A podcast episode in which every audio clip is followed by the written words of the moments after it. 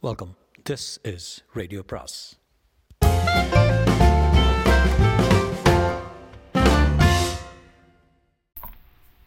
அனைவருக்கும் அன்பு வணக்கம். சுஜாதாவின் விக்ரம் பாகம் எட்டு. பேசிக்கொண்டே இருந்த பிரீத்தி அந்த பாம்பை பார்த்து உறைந்து போனாள் மெல்ல அவசரமே இல்லாமல் அது படுக்கை மேல் ஊர்ந்தது என்ன பாம்பு என்று அவளால் சொல்ல முடியவில்லை. ஏதோ ஒரு கருப்பு கலந்த அழுக்கு பச்சையில் வழவழவென்று ஒரு வழுக்கு ஏன் நிறுத்திட்ட? என்றான் விக்ரம் பா- பா- பாட்டு கத்துக்கிறியா? பிரீத்தி வினோதமாக நடுங்கிக் கொண்டு படுக்கையில் காட்ட விக்ரம் கண்ணாடியில் அதை பார்த்தான். பிரீத்தி சுவரில் முதுகு பதித்து அதற்கு மேல் பின்வாங்க முடியாமல் நின்றாள். விக்ரம் பதற்றமே இல்லாமல் நிதானமாக முகம் கழுவிக்கொண்டு டவலால் முகம் துடைத்து கொண்டு பிரீத்தி கண்ணாடியில் தெரிந்த விக்ரமை கண்களால் கெஞ்ச ஏறுவார் என்று சொல்லி பாம்பு தானே? என்று கையில் எடுத்து முத்தம் கொடுத்து என்ன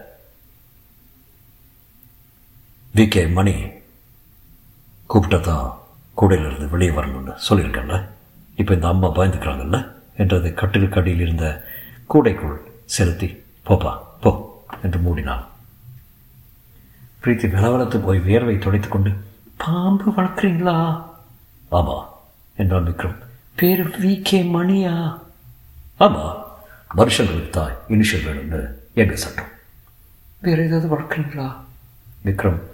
ஒரு தேவாங்கு இருந்தது. என்று பேண்டை உயர்த்தி ஜிப்பை விரலிக்கொண்டான் பிரீத்தி கண்ணை மூடிக்கொண்டு நோ! என்றான்.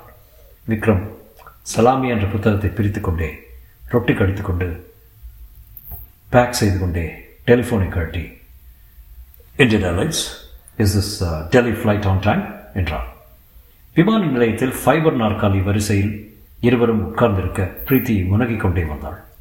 என்னை போட்டு இப்படி எதுக்கு இம்சை பண்ணுறீங்க எந்த ஊர் எந்த தேசம்னு தெரியாமல் கூட ஒரு பிரயாணமா? இந்தா படி. என்று சலாமியை பற்றி புத்தகத்தை கொடுத்தான். அதை அவள் பிரித்ததில் அதன் முதல் பக்கத்தில் கலர் ஃபோட்டோவில் சலாமியாவின் மன்னர் ஏளனமாக சிரித்தாள். ஹெச்இஹெச்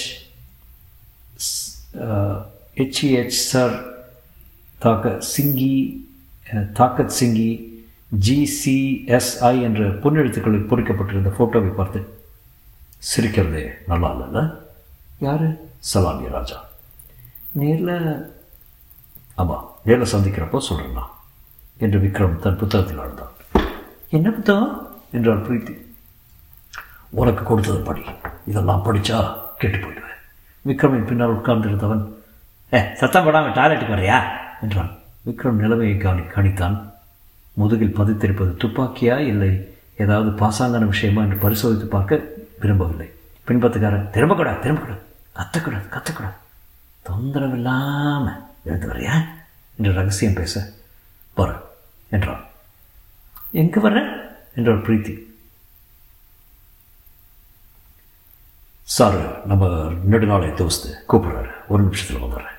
இருவரும் எழுந்து நிற்க அந்த ஆசாமி உயிர் தோழன் போல விக்ரமின் மேல் ஒட்டி கொண்டிருந்தான் அவன் முதுகில் துப்பாக்கி பதித்திருப்பது பிரீத்திக்கு இங்கிருந்து தெரியவில்லை. இருவரும் பசை முட்டார் போல் செல்வது வினோதமாக இருந்தது.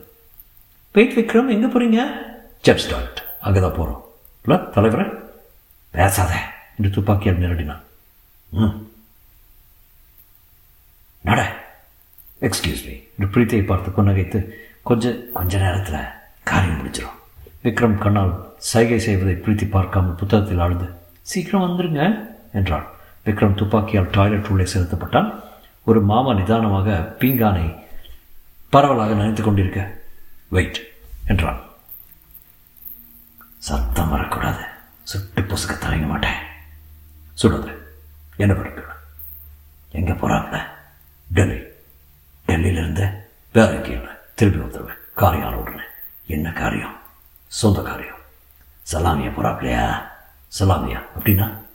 யோ எதுக்கு எதுக்கியா பாசாங்க? விக்ரம் தடக்கென்று திரும்பி அவன் துப்பாக்கியை ஒரே எட்டில் உதைக்க முற்பட அவன் அதற்கு தயாராகவே இருந்தான். சட்டென்று பின்வாங்கி விலகிக் கொண்டு இப்போது விக்ரமின் மார்புக்கு நேராக துப்பாக்கியை காட்டினான். நிஜம் நிஜம்தான். பாரு ரொம்ப ரொம்ப நர்வஸ் நான். ஆனால் என்ன நர்வஸாக இருந்தாலும் குறி தப்பாது. விக்ரமின் கண்கள் அலைந்தன. காலம் தாழ்த்த வேண்டும். யாராவது டாய்லெட் உபயோகிக்க வரமாட்டாங்களா ஓ பின்னால. ம். கம்மோடு வைத்த அந்த எக்கச்சக்கமான இடத்துக்குள் விக்ரமை திணித்து அவன் கைகள் நடுங்க அவன் பையை பரிசோதிக்க முற்பட்டான். விக்ரம் இந்த சந்தர்ப்பத்தில் ஏதும் ரிஸ்க் எடுக்க முற்படவில்லை.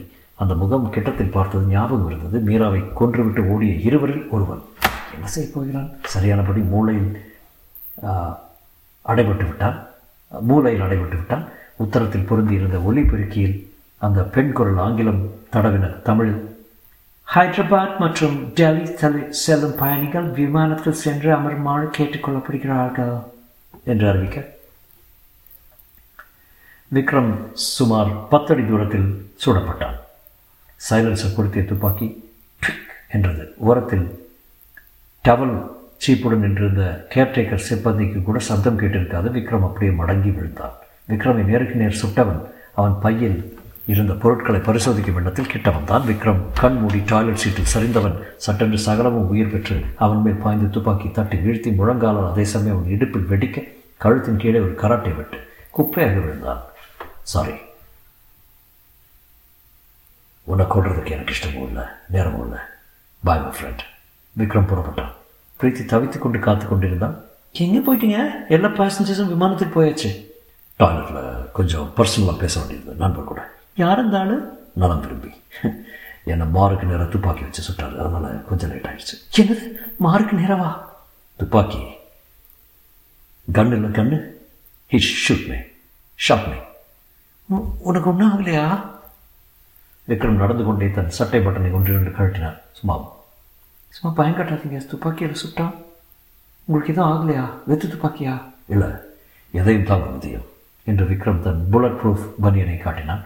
செக்யூரிட்டி அதிகாரியிடம் தன் கார்டை காட்டி அந்த அந்த டாய்லெட்டில் ஒருத்தர் மயக்கமாக கிடக்கிறாரு மயக்கம் தெளிஞ்ச உடனே அரெஸ்ட் பண்ணி இந்த நம்பருக்கு ஃபோன் பண்ணி வண்டி அனுப்ப சொல்லுங்கள் என்றான். தொடரும்.